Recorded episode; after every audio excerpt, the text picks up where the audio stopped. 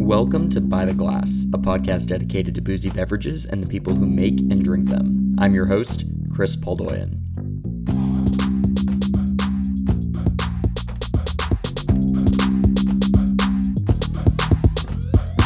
All right, guys, it is the end of 2021, and for the last episode of the year, I want to share a conversation I had with Robert and Jessica, the husband and wife chef team behind Folderol and Le Rigmarole, two of my favorite spots in Paris. When I visited the city at the start of the summer, I hit up Folderol, which is a wine bar slash ice cream parlor. I wish there was a portmanteau for that combination of destinations, but unfortunately there isn't, at least not yet. If you can think of one, please let me know. And those of you that know me know that I have not just one sweet tooth, but my entire grill is just sweet teeth. So um, that combination of like pet nat and really amazing ice cream, it just like melded perfectly in my belly and convinced me that I needed to move to Europe. Um, so I credit my time there with with that decision. Um, Folderol is the sibling to Le Rigmarole, Jessica and Robert's yakitori inspired restaurant. Le Rigmarole closed during the peak of the pandemic and just reopened earlier in December for full service. My meal there was transcendent, from the grilled leeks to the torisashi to the oysters that I had. Truly one of the top meals that I've had in the city. Folderol and Le Rigmarole share more than just a physical address and a wine cellar. There's a sense of culinary precision as well as a commitment to supporting small independent winemakers. So, with that in mind, Robert, Jessica, and I sat down last month to talk about their relocation from New York to Paris, getting starred by the Michelin Guide, and navigating the ups and downs of the various Parisian lockdowns. I think it was a great conversation. I really enjoyed it. They enjoyed it, and I think you will too. So, here we go. This is Thursday, so this is your first day back or second, day Second back? day. Okay, so you guys are closed on Monday, Tuesday. Monday, Tuesday. Very exciting. What'd you do over the uh, industry weekend? We slept. Yeah, yeah. For once, our, our kid. Uh, so we have a one and a half year old, and so uh, the past few weeks have been filled with a combination of teething and colds. So he has not been letting us sleep until this past weekend. So we actually were able to sleep this past weekend, which Oh is man, that's rough. quite a luxury. That's a tough age because at one and a half they're walking a little bit, right? He's running, yeah. Running. All right, wild. He's, he's crazy. What's his name? Uh, Alfie, Alfred. Alfred. Shout out Alfie. We know you're listening, Alfie. Thank you for listening. Can Alfie have ice cream? Is that something that he's been introduced to yet? Oh yeah, Yeah. so Yeah. much ice cream.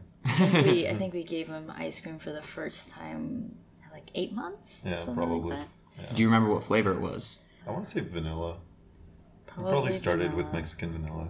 You got to work your way up to like the rhubarb, the olive oil, His the more recent, complicated. his recent favorite is mint chocolate chip, actually. Ooh. Yeah. Yeah, Alfie's got a bougie palate. I like this. This is good. This sounds good. what time does service start for y'all? When do you guys open the shop? So on the weekdays we open at four, Okay. and on the weekends we open at two. So, like walking me through a normal day of service, uh, you guys get in. I'm sure you're checking in orders. Do you make the ice cream the day of, or is it kind of like does it need a day to kind of like ripen up um, and firm up? Like, what's kind of the vibe there? So if I'm really organized, I'll ideally have a base made and then let it mature overnight, and then the next day we spin it in the Okay. machine. And that ice cream that's spun the same day needs another 24 hours to sit in the freezer to really Hard pack. har- yeah be hard packed be the right texture and for all the flavors to really come through um, we can serve it the same day but the ice cream is always better the day after Mm, kind of like chili in Texas. You know, we needs a day to kind of like really Ragu settle in in. Italy. Yeah. Uh, cookies bolognese, cookie dough Cookie yeah. dough, yeah, yeah. Ingredients just get to know each other. So a lot of listeners at home maybe make ice cream in their like little Cuisinart that they have. I'm sure it's a very different setup in a large kitchen in a professional ice cream maker. How did you guys uh, get into making ice cream in the first place? honestly ice cream is something that we love so so much um, it has been a huge part of the desserts that we make at our restaurant Le Rigmarole, where we mostly mostly do grilled food homemade pasta and we have we basically do menus where there's tons of little dishes so at the hmm. end of the meal we wanted a dessert that was really easy to eat and refreshing mm-hmm. So that's why we've always focused on ice cream. It's always been ice cream with maybe a little something else to go with it. And so we've been doing ice cream La Rigmarole for uh, a while, but when we when we uh, opened up Folderol, we had to really completely shift gears and we had to sh- change all the recipes to adapt to this big batch freezer and sorbetiere and it's been a really fun process learning something new uh, playing with flavors In a different playing way. with textures playing with different recipes you know like we don't have just one base. We have a bunch of different bases that we adapt based on what we want to do you know? So uh, you know we, we make sorbets. We do uh, sort of like fruit ice creams that are mainly yogurt based um, you know sort of sherbets uh, or like creamsicle sometimes we call it. And then we also have cream cheese bases non-egg bases egg bases you know? And then and then the different mix-ins that we put in are all are all homemade. And so like it's just and it's sorbets is a whole nother uh, beast What's the hardest one to make of all of those? Any sorbets? sorbet. Sorbets of anything that is liquid, that has no uh, you know volume, texture. You know, like making making a peach sorbet is actually pretty easy. Making a melon sorbet is is a bitch. It's really really hard. Really? Uh, yeah. Well, it's just it's just because it, the, the the texture because it's all about texture and texture with ice cream comes from sugar m- more often than not. Like in a, in a in an ice cream, you're also getting texture from fat, but in a sorbet, it's it's mainly sugar, and so the fruit needs to have its own weight in order to to, to carry itself. Um, Yeah. And so anything that's very liquid will be very difficult to get the texture right. And since especially we only use fresh fruit, every different fruit is different based on where it is on where it is in the season, where Totally. it is, you know, just this specific batch. So you're there trying to adapt sugars. You know, we, we, we tried to use a Brix meter at some point, but that ends up being You just call up one of your winemakers and you're like, "Hey, I, I just need I need to borrow your Brix meter for a minute. I know you're in the middle of have one, harvest." we have one. They're actually cheap. They're just very hard to use. Yeah. Yeah. Oh, got a delivery coming in. This is great. Maybe while that order's getting um, checked in, we can kind of place listeners in kind of a timeline of sorts, if that makes sense. um, Kind of the timeline when Le Rigmarole opened, kind of the gestation for that, and then leading into uh, Folderol. yeah i'm really terrible with dates uh, let me think about Time this. is a construct. I mean, We uh let's see. So we opened Rigmarole in October of 2000 and Sorry. No, don't worry about it. We were we were actually just uh, gonna go through kind of a timeline for listeners as to when the space that we're in right now, Le Rigmarole opened, and then when Folderol opened next door.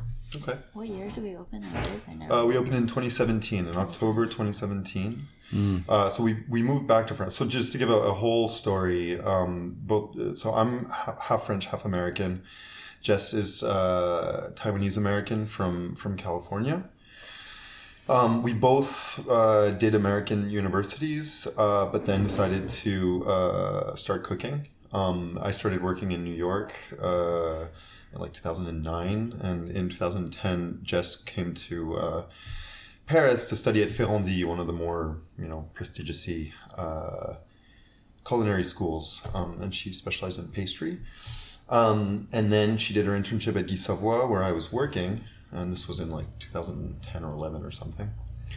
And that's where we met. And then we decided to move back to New York, thinking that uh, we would um, open something Open there, something there, settle yeah. down there. that that America was our our place to be. And so we worked in New York for Four three and a years. half years, yeah, four years, um, and decided that it was definitely not for our at our speed uh, made for us. And so we moved back to Paris in 2016. Was that like a, a slow aha moment, or was there like was a hard quick. thing that it was like a pretty quick aha No, it moment. was it was immediately after Yeah. we Yeah, got yeah, there, and yeah. it never changed. I mean, we, we were open to uh, staying if things you know were different, but after you know staying at a restaurant for a year and then moving to another restaurant, another restaurant, you just realize like no, everything everything's the same. New York, New York is what determines how restaurants have to be. There's a ton of as in the, the the imperatives, the economic imperatives of a restaurant as as you go through rent, as you go through mean that uh, things have to be at a scale which was much larger than what we wanted it to be. Um, and if it's not a question of scale, then it's a question of price. You know, it's it's your your rent costs so much, but your labor costs are low, so therefore you have a lot of labor. Um, you have long services, you have lunch and dinner, you have seven days a week. Mm-hmm. Uh, you have no vacation. You have no vacation. Um, I, I, also want to say that the products are, are honestly quite better just as a, as a baseline in, in Paris um, significantly better. Significantly easier yeah. to cook here. Yeah. I mean, you can you can just do anything with uh, some delicious, you know, ingredient Vegetables. that you get yeah. from the market. Really? You barely have to do anything to it, and it's delicious. Hmm. Um, in New York, you really learn how to transform the ingredient in a way that uh, that will make it taste good. Yeah, yeah. yeah you, it's transformation versus versus minimalism. You know what I mean? Uh, yeah. And but that being said, we learned a lot uh, working yeah, in Paris. You know, yeah, in New York. I'm sorry. Uh, you learn a lot. It's an um, amazing learning experience. Yeah. You learn efficiency. You learn, uh, you know, really, it was really hard work. Um, uh, but we always, you know, from the moment we got there, we saw ourselves in in Paris, um, and then we moved back in 2016. It took us a year and a half to find a space, but during that time, we worked a little bit here and there, and then finally we found Rigmarole and opened in October 2017, and it sort of took off. And and did the idea for Rigmarole like was it a set idea all along, or slowly as you looked for locations, kitchens, spaces, it, it slowly evolved into what it became? It's a little bit of both. I mean, we definitely had an idea of what we wanted to do, what we wanted to showcase, the feeling. We mm-hmm. wanted a small, you know, family restaurant where we're both behind the counter, able to interact with uh, clients, and um, I think the idea really became concrete when we found the space. It uh, yeah. really worked with what we wanted. We designed it with our architect to make it even more so, and mm-hmm. with discussions during construction. Um, even before we found this place, Robert and I were really able to hone in on exactly what it is that we wanted. But that being said, like we, we did have a pretty firm idea of a couple things. Like mm-hmm. we definitely wanted uh, a counter. Like that was like non-negotiable. We we needed to have a counter. We wanted to have that contact with customers and that sort of immediacy between the food, uh, you know, the, the, the, contact between us, the food, and the customer. Mm-hmm. Uh, that is a direct line. We're not behind a door, and we're not even just you're going to question an open kitchen. Like we are literally serving the customer, you know, taking away the dirty plates. And then the other imperative was uh, charcoal grilling. You know, so I, I uh, studied Japanese and spent quite a bunch of time in, in Japan. And what then, part? Uh, I mean, mainly when I was there is a combination of Tokyo, but then when I spent a, a large chunk there, it was middle of nowhere. Um, I spent a few months working in a ramen shop in uh, Yamagata, up, up north in, mm-hmm. in Honshu, and I worked in a uh, fishing village cutting fish uh, in, in Shizuoka. And uh, but at that point, I was just still a student. It was just a way to, to gain fluency in, in Japanese. I was like, I'm not going to do a study abroad program. because it'll just be a kind of a waste of uh, time and money. Um, so instead, I'll just get these little jobs and I'll just be thrown yeah. into the and then force jump into the deep end. Exactly. Yeah. And, and, I'm really happy I did it because that's what allowed me to you know still be able to speak Japanese years later. But anyway, so I used the fact that I could speak Japanese uh, to work in a yakitori restaurant in in New York. Uh, I worked at, at Torishin for close to two years. Um, at that point, was the the only you know Michelin starred yakitori place outside of Japan, um, and just learned so much and and just the, the, sort of simplicity of, of grilling over charcoal, of presenting these ingredients that we were talking about earlier, uh, just just with no with no fuss, with no artifice, except for just this this sort of uh, skewer on a plate. Yeah, skewer salt, on a plate. Yeah, maybe a little lemon, maybe a little pepper. Yeah, yeah, just these little touches that heighten it, but really trying to present the the ingredients and the and the products for what they are. You know, and so we don't we don't uh, we don't do necessarily traditional yakitori, although uh, at at Rigmarole, although. Um, a lot of uh, Japanese people come for uh, yakitori menus. You know, we, we also do fish and, and a lot of vegetables. Uh, sometimes different meats, but but still mainly mainly chicken. Uh, we don't do any beef. We we rare, very rarely do lamb. Uh, so it's mainly a combination of pork and different uh, fowl, and then a lot of fish that we get directly from either Brittany or the Mediterranean, or, you know, it's, it's very direct and, and it's very very high quality, which is which is super cool.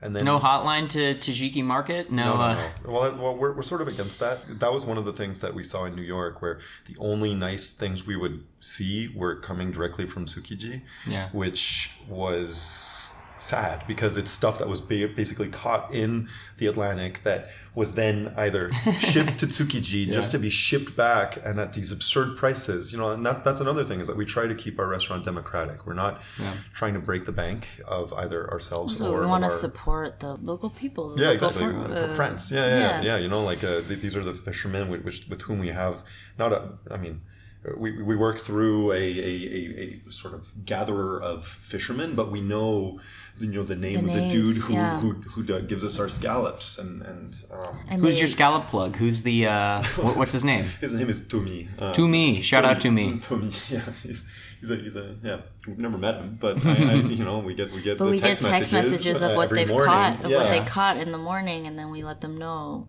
Well, yeah, we yeah, want this. It's very that. different Yeah, than thank- reaching out to Sysco or some like Exactly, American exactly. conglomerate to get your to get your shit delivered. So um, and so I guess and guess you know like just to, to, to talk about about the, the sort of identity and that that's what it ends up being is uh, rigmarole just like Folderol the the ice cream parlor just like the restaurant are uh, places that reflect us. Um, both our, our travels our our who we are what we think is important what we want to eat at the end of the day. It's it's what What we want to share. yeah, but we're also making a restaurant in, or an ice cream parlor or a wine bar in a way where we would want to experience it, and I think that that often resonates with with a lot of people because there's we're not doing it.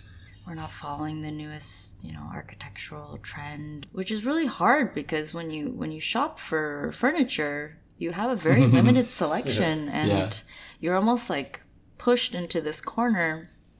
And uh, no, we've really we've really tried to look for a nice mix between our style. Um, what's comfortable for clients, But and also just what from, like, the reflects food. the yeah, yeah, yeah, I mean, yeah, of course, more, more of course. just like the food and the flavors. Yeah. it's, it's more just like is Approachable, this is this an it's- ice cream that we would want to eat? Is this a wine that we would want to drink? Is this is this a but dish that not we would but not wanna... just like one bite it's a whole pint i want to eat a whole Oh, you mean the pint ice of cream, this yeah. yeah For yeah, the or cream, like yeah, a like the pasta we want But I'm sure you guys saw that when you were in New York too, like these food trends where it's just like there was a year where ramps were on every single fucking restaurant list where it was like everyone had ramps, you know? rams, pickled ramps for for months after. I know it was wild.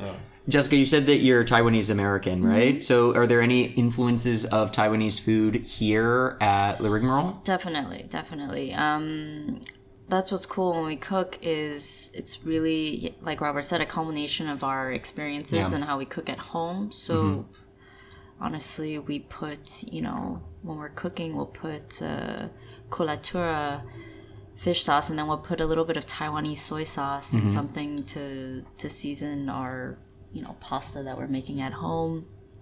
Um there's always tons of things that my mom made when I was a kid Yeah. that uh, influence the flavors uh, that we use here. Lots of garlic, you know, a little bit of sugar.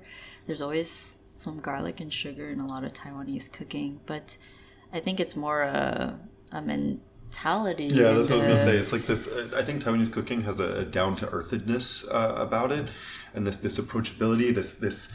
I just want to eat more. You know what I mean? Like if you ask me any food that I crave right now, it's Taiwanese food. Like it's it just has this. You know, Japanese uh, food has has a full spectrum of of. Um, you know fine dining to street food uh, which which still you know is it is its own thing but taiwanese food has this this i don't know how to describe this Craveability. craveability exactly Yeah. this craveability that just is what i want to emulate in in a restaurant like that's what i want to experience in a restaurant i want and, and I think that to a certain extent we've, we've been able to achieve that. I want people to crave rigmarole. Like to me, that's the most Yeah. important. It'd be like, whoa, I just want. Like on the Michelin Man craves rigmarole, you guys got that star, right? That's pretty rad. Did you guys do anything to celebrate? Pop a bottle of champagne when you got that star?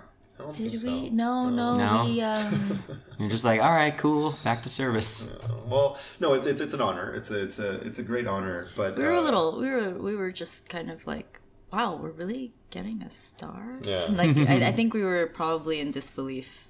It was. uh, It seemed a little uh, premature to celebrate without actually seeing. And then, yeah, the funny thing is that we, you know, that then then all of the lockdowns started happening as soon as we got it. You know, so Man. it's like we, we got it. I in was also February pregnant. Oh yeah, just was. I was heavily also pregnant, uh, so we were a little distracted. Yeah. No, for But sure. And the I other mean, thing is that at the end of the day, we also just didn't do it for a Michelin star, it, and that's why I'm saying it's, it's a huge honor that that they because like we're not a Michelin type restaurant. You know, we, we don't have tablecloths. We have we're, we're behind a counter. There's only four people working here. There's a dishwasher. There's me. There's Jess, and there's one front of the house person. So, Mm-hmm. you know, we're not your typical Michelin-y place. So it, it was never what we set out to achieve. We just wanted to to make nice food. Um, was there a concern in that way that like, oh, now that we have this star, people are going like we're gonna get guests that come in that are expecting something different than what we typically do. We've always wanted to surpass expectations, uh, but that's that's and that's what we do is also understand expectations. You you have to sort of treat each customer like an individual, which is also what we do at Rigmarole. There is no fixed chef's menu. There is uh, an a la carte, and then there's like a sort of omakase chef's menu, but for each individual person and each table, that menu is different. And that's what's cool. It's, it's based on a conversation with you where we take the a la carte menu and be like, is there anything that you like, uh, that you see here that you really want, or anything that you're allergic to? Are you, are you pescatarian? Are you vegetarian? Where are you from? What's, what's, you know, what's your story? Um, and then based on you know levels of adventureness, uh, based on expectations, as far as we can understand it, we create a menu because there's not only what we have a la carte. There's a bunch of other things. Like that is the, the basis of, of yakitori. It's that with one chicken you might get uh, you know four leg s- skewers, but you only get you know you need you need two and a half chickens to make one tail skewer. So I'm not going to put the tail on, on, on the a la carte. Yeah. That's going to go exclusively on, on chef's menus, you know? And so Totally. if it's someone who's adventurous, we, we're doing chicken kidneys or salmon head or, or uh, you know, aorta um, or neck or, uh, you know, cartilage and, and things like that. For people who are slightly less adventurous, we have the the you know Chicken and we, tenderloin. yeah the chicken tenderloin or, or the the solidas the oyster of the chicken and and you know a beautiful piece of I don't. I don't think I'm familiar with that. The oyster of the chicken. I'm not familiar with that uh, in. French, it's What is called it? the sot-l'y-laisse. It's the top of the thigh. It's this one Okay. nugget of meat that is um, on a roast chicken. It's on the bottom. Which is, so in French, it's, It's called usually the up against the bone. Yeah. So you have to like scrape it off. Yeah, I'm used to a different chicken nugget. Uh, that we yeah, have yeah, a no, little no, bit no. more It's, of but it, it. it's like a nugget of meat. It's Yeah. like this No. little round, juicy, it, and it's it's considered the best part. So the solides in French means you know the the, the fool leaves it behind Hmm. because it's on the bottom of the roast chicken. It just gets sort of thrown out with the carcass. Huh. So and, and, and that's that's what they call it in Japan as well. It's sori or soriresu, um, and and that's you know what it what it is. It's you know the idiot leaves it behind because it's the best part. You know, it's sort of like the the cheek of a, of a fish. Uh, Yeah. you know, like that sort of that sort of thing. No, for sure. Yeah. I guess it sounds like Alfie came around right around the time COVID started, right? Yes. Well, Well, he he was- was, he was born, he was born- born in May, so it was right. Oh, so you're like a month and a half, two months into this. Uh, well, we decided to. It was at the end of the confinement of the in first lockdown. and Yeah. the first lockdown in Paris, and we basically. But we, yeah, but restaurants were still to- locked down until July. Yeah, when did- the end of Oh, the? I thought yeah, it was uh, reopened in June, and we decided to take. Uh, it. it When did- end of June, beginning of okay. July. Was it a Macron thing? Like he he pulled the lever on when restaurants were opening, or was it done on a more municipal level? Like when you think back to early March, who kind of like pulled the trigger and said like, "This is when things are closing." This Restaurants was a government wide. This was a government. yeah. It, it was, no- it was there no dependent on the, the cases that Yeah. were at the hospital. I mean, Uh, but there was, you're right, there were different municipal parts. I forget. Everything is now a blur. Yeah, I know, this right? Point. But there was a different time when, you know, like restaurants in Marseille, because there were there was a question of thresholds um, Yeah. at different points in time. And so at the, but I think that was in October. I think it was like September, October. For a while, uh, Marseille got shut down while Paris was still operating.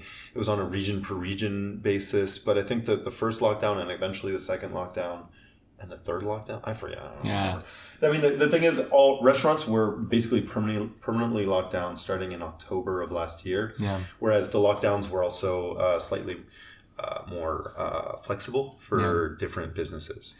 So I think uh, that's why we could open Folderol during the lockdown because a wine bar, I mean, a wine cave is uh, It's an essential is an store. essential business, and it's also a to go business. What, what an amazing world we live in where Yeah. wine cave is an essential business. Exactly. But I mean, like the food that you serve here, right? You were talking about the minimalism, just the purity of the ingredients cooked over charcoal. That doesn't really translate in a to go setting. Oh, I we, can't we didn't do anything right? to No. go for Rick No, Roll. you just- yeah, yeah, we yeah. didn't we didn't do anything. We did like the only the only things that we did here were uh, like we did some like hospital um, Oh yeah, we decided to cook. twice a week. Uh, yeah.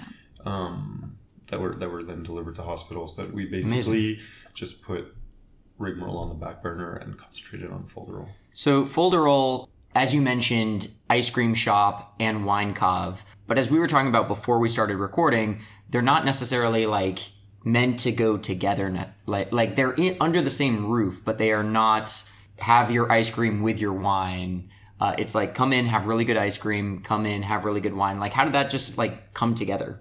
Well, the space uh, when we found it used to be a wine cave, and Oh, okay. the the cave itself is really really beautiful. We haven't done much to it except add a bunch of shelves. So when we took over the space, we thought Mm-hmm. immediately we want to do ice cream. Uh, Ice cream is always something we've wanted to do, um, but we also love wine and we have tons of it. How did you guys get into wine in the first place? Like was it when you were living in New York? Was it growing up in California? Like what was the vibe? Uh, yeah, we we uh, I was able to taste a lot of really amazing wines when I was working at Rebelle in New York. Um, it was a it was a restaurant that had an amazing natural wine list and of all prices. It was I'm even still amazed at how much wine Patrick was able to get in New York. Wines that I'm still having a really hard time getting in Paris. Are you getting any of Patrick Cappiello's wines here? I I know he's making a lot now, right? No, no, we aren't. We aren't. No? Um, it's it's it's a little bit of a harder sell to Yeah. French people, American wines. Yeah. Especially with the with the duty and taxes, it becomes really, really difficult Yeah. to sell. Uh, especially at that price point. You know, Yeah. the thing is like, you know, you have, if you're going to sell a bottle for, for 40, 50 euros, it's a really hard sell for French people to buy a, an American wine at that price. They they already have a hard time accepting Italian. And German wines And at that price. wines at that price, Uh, so- so yeah, America would be a very hard sell. So you were uh, working with Patrick, l- learning about wine through him. Yeah, And- uh, it's it's a. I didn't. Yeah, of course, I learned. I learned a little bit. I didn't have tons of time, but it was great because they really, uh, the team really made sure that everyone in the restaurant could taste a bunch of yeah. stuff. So that was really cool. And after we came to Paris, we really dove, in, into it yeah. And it's it's really easy when you have a restaurant because people people come to you they make you try things. It's it's less on your budget um, and it's cool because uh, you can try a ton of things without actually you know You eating out palate. and you yeah, expand your you palate expand on, your on, on someone else's dime, and you, you sort of in a really short amount of yeah. time which is cool because you don't have to be yeah you don't have to be an alcoholic necessarily and go Yeah, out and spend No, you're just French. Yeah. Um, but but another thing that that's with with wine buying is is that it, it becomes a drug. You know, it's it's like collecting. You're like, oh, I need more. I need more. Yeah, I see this And box so, of uh, Longalore that you have back there. I, That I- one's filled. That one's filled with Vetter. It's filled with uh, Stefan Vetter that needs Oh, to be man. returned. But uh, that's a different story. um, but uh, yeah, no. I mean, we, we just we just Looking at some other boxes here in the dining room of La Rigmarole, we've got some uh, Occhipinti, it looks like, over there. That's Andrea though from the Lazio. Oh, all right. There we go. There we go. good. Yeah, there's some Mount Blanche over there, Dolomy, uh, Oriol Artigas Oriol Artigas.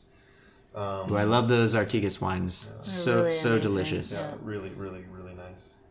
But um, and yeah, and the, the other thing is that yeah, you- the, the more the more you start uh, creating relationships with uh, agents, winemakers, you know, like uh, we were we're we're sort of a winemaker, a place that winemakers like to come eat.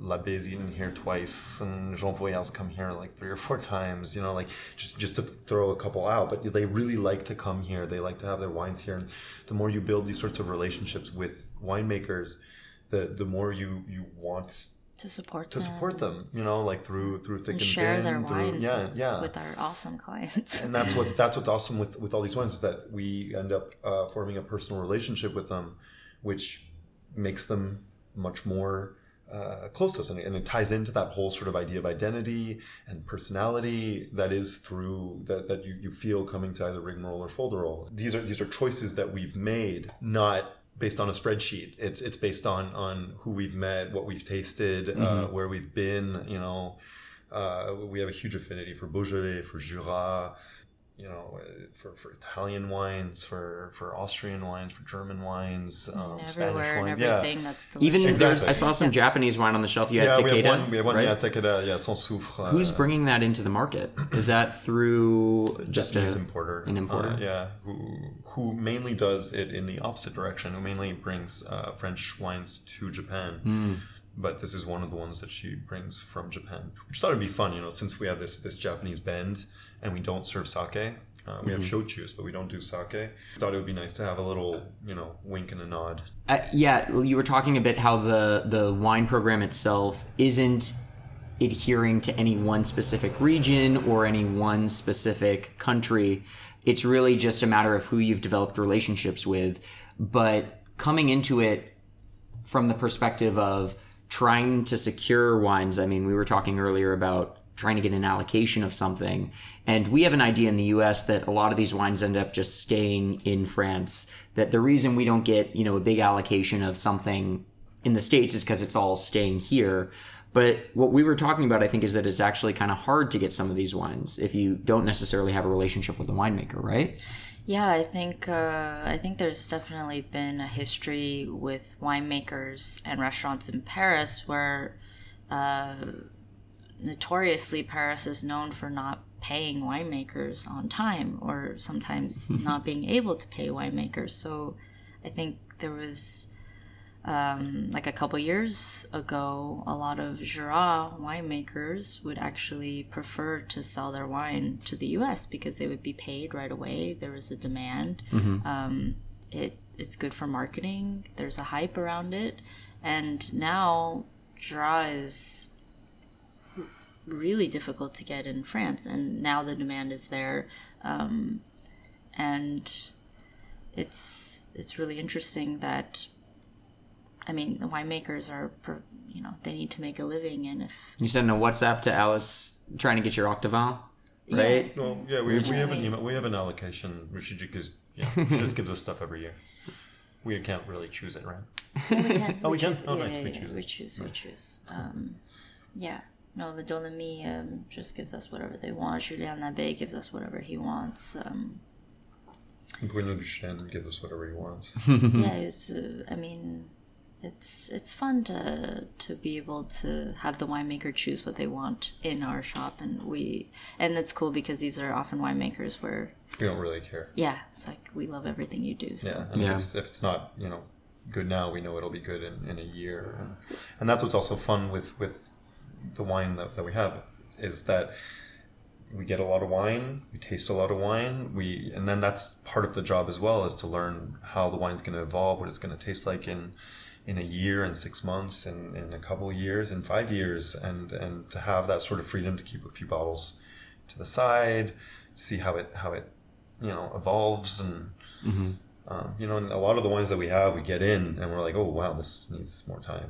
so we're just gonna sit on it for six months and Yeah. reopen a bottle and you know there's some wines that we're still opening five years later you know four years later and and just being like wow this this is And do you find that which wines you choose to bring in and the wines that you choose to discuss with guests, like does it change in a sit down restaurant environment compared to a cave or wine bar setting? Uh, well, it's it's it's a different relationship. Uh, well, first of all, uh, the cost is is going to be different. Yeah. Uh, the expectations are also different. Um, but that being said, you, you also want to try to read the customer. You know, what what are they looking for? What what's their story? Are they are they traditionalists? Are they are they you know wine bros? Are they do they want to be wow? What's what's you know what's their budget? Um, and and so that's where being a sommelier ends up being almost more of a like uh, psych- psychoanalyst's job rather than purely a, a flavor pairing kind of thing. You're like, what is, what is this person looking for? And it's the same thing that we do with the menus, same thing we do with the ice cream. It's it's like what what is this person looking for, and how can we meet, surpass, play with those expectations? Um, whether it's whether we're it's we're going to take out something that's not even on our cart because we know that this person will like it whether Yeah. it's their you know some we also build relationships with our customers it's if it's the third time they come if it's the seventh time they come we're going to be playing with a different deck of cards than the first time um, and we're going to try stuff out you know And we know what they like already, so Which Yeah. can sometimes be tricky in a retail capacity because they're going to take that bottle home with them. You don't know if they're drinking it that night, a week from now. You don't get that immediate satisfaction that you get in a restaurant when you pour someone a glass of something. It's not immediate, but we always ask the return because a lot of our customers are returning customers, like that, and that's that's what's awesome. I mean, what I'm really happy about, I guess, at the end of the day, is that we do have a lot of returning customers, whether it's at Rigmarole or Folderol. But I mean, right now, our, it's it's only Folderol, so it's only the ice cream parlor and Cove, um, and and we're always talking about. It's like, well, you know, how did that go? Was it good? You know, every now and then you'll be like, yeah, but mm, yeah, maybe not up my alley. And we're like, okay. So then you know you put that in your Yeah. little uh, brain and and you know try and remember what what these people like and Yeah. um, and that's what it is because like not everyone loves natural wines not everyone loves uh, conventional wines and that's totally fine But everyone loves ice cream. I mean, uh, some people you'd be surprised they're like oh no I'm not really I, I, no, no. They're just like what is wrong with you That's Are you a wild. serial killer yeah, I know. Do you not like puppies either? Like, what what's the vibe here? Can you tell when someone walks into the shop whether they're like here for ice cream or whether they're here for wine? yeah Like generally, like I imagine, like a five-year-old comes into the shop with their parent. That person's not here for a bottle of Ganevat or Matassa. well, that's what's actually really strange is that uh, you know you've been you've been to Folderol. The the ice cream is actually relatively discreet. You know, it's behind the counter. There's no big sprawling you know cases of of ice cream. Yeah. It's it's you know kind this of isn't a Ben and Jerry's. This isn't a Yeah, Baskin mean, Robbins ice cream on display. yeah. It's it's the ice cream is behind and it's in these like Yeah. pozzettis and, and you know. Uh, some people don't even know that we do ice cream until they leave, and we're like, "Hey, you guys want an ice cream?" you know, we have them taste. Like, "Wow, this is actually really good." But I always want, even if you know, because a lot of people are just there for a drink, just because they don't know. You know, they're just walking by and they see a bunch of wine, and they're like, "Okay, Yeah. let's go have a glass of wine and some charcuterie and some focaccia and stuff like that." And then they're like, "Wait, wait, you guys do ice cream too?" and then sometimes you, you win them over. Sometimes they're like, oh, no, we don't really want any ice cream. And often I'll try and force uh, a spoon of ice cream on them. And They're like, oh. But uh, you, you- you can tell. You can tell when people Yeah. are there for ice cream or not. You know, and you, the more tourists we get, also, uh, you know that they're there for both. And I'm sure that's been really tricky, right? Because France was closed to, you know, tourists for a very long period of time. Now there's the whole pass sanitaire thing. People are coming in. I guess it's been since June, right, that people are allowed in.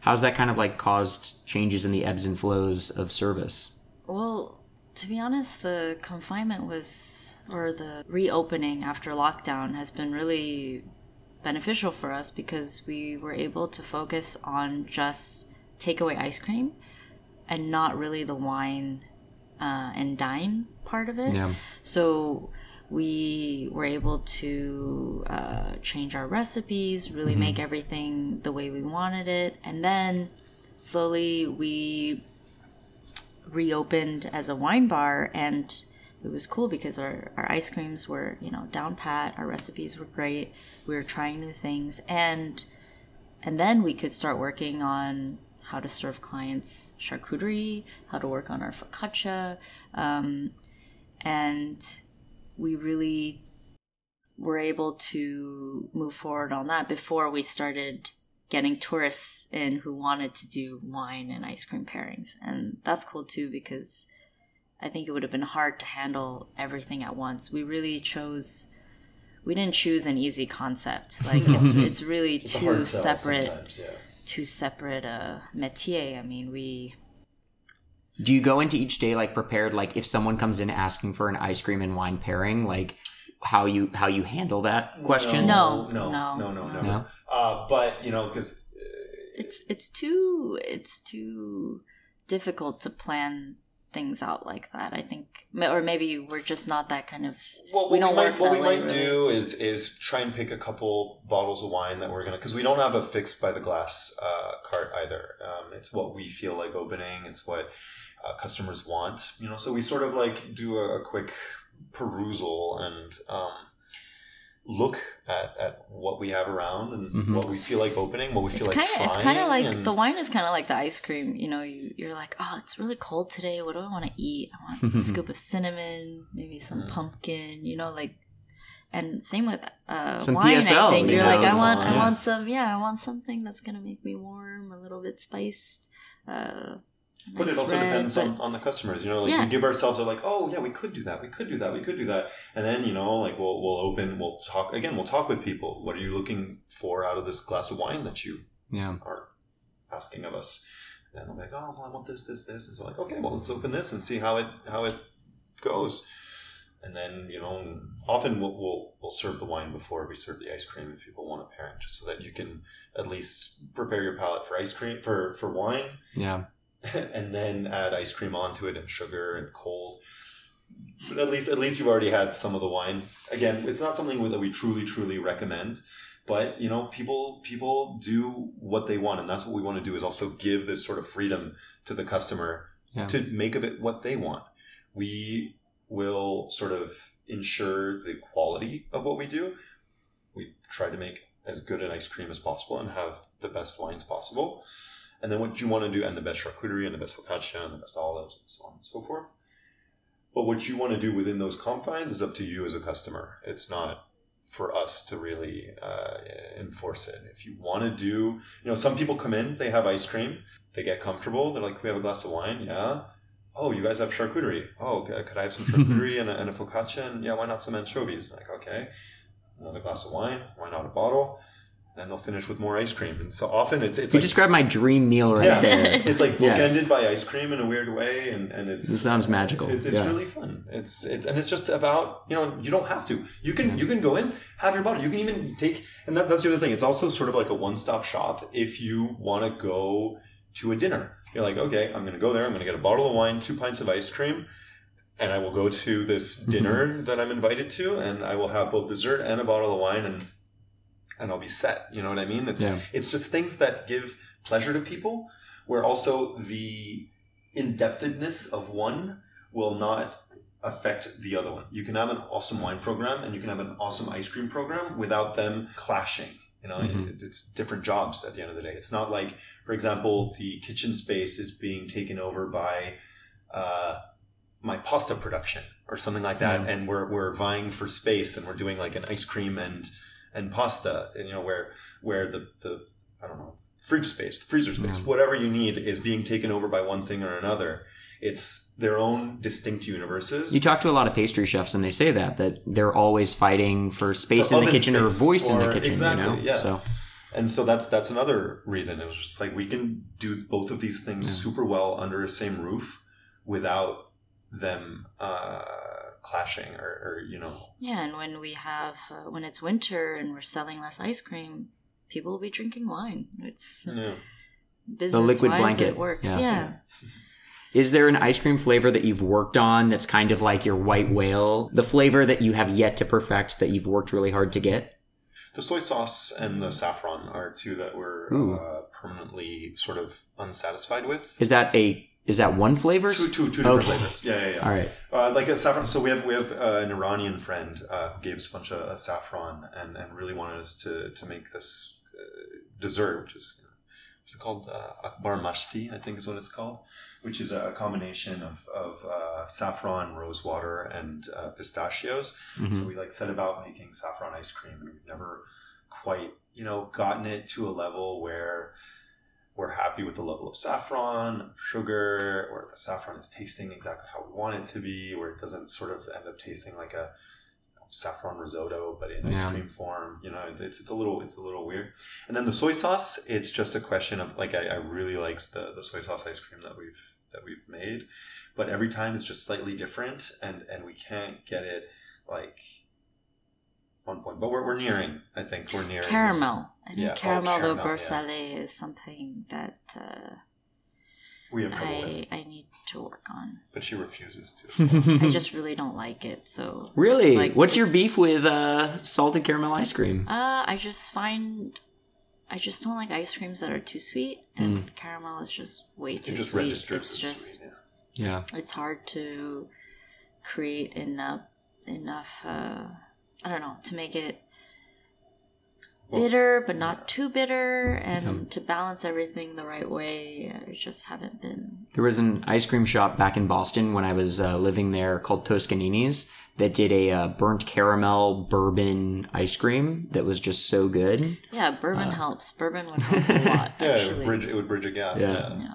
Do you fuck with any liqueurs, or is it? Have you ever got? Have you ever like done like anything with like chartreuse or It's on our short list. It's banal on- or we're we're planning to do a chartreuse ice cream. Yeah, we would use the the elixir. You know, Ooh, like the, yeah. the non-sugar, non-sweetened, the, not the liquor, the, the the elixir. yeah. We made one with with rosé uh, and watermelon, a sorbet with uh, That sounds great. and watermelon. We put a little bit of uh, Poire Williams in our in our pear sorbet. Um, a little bit of rum here and there when we when we feel like it. Uh, Yeah, There's no Macvin du Jura ice uh, sorbet on the way though. No, I mean the thing No is, Quarts de Chaume. So Chenin our, Blanc. our way our way of looking at it is that uh, if you have a good wine, why waste it by putting it in an ice cream? and if you have a bad wine, why waste your ice cream by putting bad wine in it? You know, Yeah. so it's you have to find uh, something. You have to find a, a sort of good uh, middle ground where, you know, yeah, you know, like why, why would you put good wine in an ice cream? You're just ruin it and waste wine. And what's the point in using bad wine? Yeah. Yeah. No, for sure. um, are there other things that we didn't talk about that you'd want listeners to know, um, either about the shop or about ice cream or your experiences running a restaurant in Paris that maybe people, listeners may not know? It's it's been it's been you know sounds a little uh, uh, stereotypical, but it's been a blessing. Like honestly, it's been it's been really great uh, being in Paris. Um, right now, we're having uh, issues finding staff. That's why Rigmarole is still closed. Like Mm. we've been closed for a year now. Since uh, last October, um, uh, and it's it's been a little bit rough getting it back off the ground. Um, both because we now have a child, we now have a second business, we uh, and and finding the right staff. Like like I said, we're, we're very few people, and the entire concepts, both of them are uh, very personality based. Uh, they're not. It's not something you can just copy paste or you can even explain. It's it's about sensibility and about a philosophy and a way of looking at ingredients and preparation and you know the gestures how you talk to customers. So it's been it's been really really really really complicated finding good staff or, or good staff period. So that's been one of our one of our big issues. Uh, but it's looking like there's light at the And end we of the- really didn't want to compromise. We really want to make sure Folderol runs smoothly before we before we open Rigmarole, and we also want to open Rigmarole, you know, and try to meet everyone's expectations after being closed for Mm-hmm. so long. Um, we don't want to half-ass anything, so we're really just taking our time. Is there a good kind of like rapport or camaraderie with other restaurateurs in either the neighborhood or the city? Like, or is everyone kind of siloed in their own kind of world? I know a lot of restaurants kind of put their blinders on when every when shit hit the fan. But for y'all, what's kind of been the support network that you have? Oh, everyone's always been really Yeah. supportive and helpful whenever we need. There was a there There's a big WhatsApp group of all the, the, the sort of restaurateurs, um, and you know, you just sort of uh, shout out both ideas and questions, and uh, anytime there'd be a different update that would happen, it would just always be, uh, all the financial aid forms that you have to Yeah, figure yeah. out. and- yeah, yeah, because it's, it's it's it's a labyrinth, you know, and so Mhm. you, you just need, you know, obviously we have your accountants, but uh, it's you need you need to have that sort of uh, yeah. There's a huge support network, and, and but that's always been the case. But also, everyone's just trying to survive. Everyone's going through the same hard time of finding and keeping uh, personnel. Yeah. It's, Yeah, uh, staff- it's been a, it's been a really hard. huge, huge struggle. Yeah. Um, so yeah, we're all we're all in it together, but at the same time, everyone's just everyone's just trying to stay afloat. Yeah. For everyone out there listening, when you're in Paris or if you are in Paris, check out Folderol, snag some ice cream. Cool guys. Thank you both so much. Thank you so Such much. pleasure. Brad. All right, guys, that is our episode. Thank you so much for listening. You can stream every episode of By the Glass wherever you get your audio content. Um, please do check out Folderol and Lurigamarol when you're in the city if you don't live here, and follow them on Instagram. You can find their links in the bio to this app. So thank y'all so much, and we'll see you soon. I guess see you next year, right? All right, see you in 2022. Bye.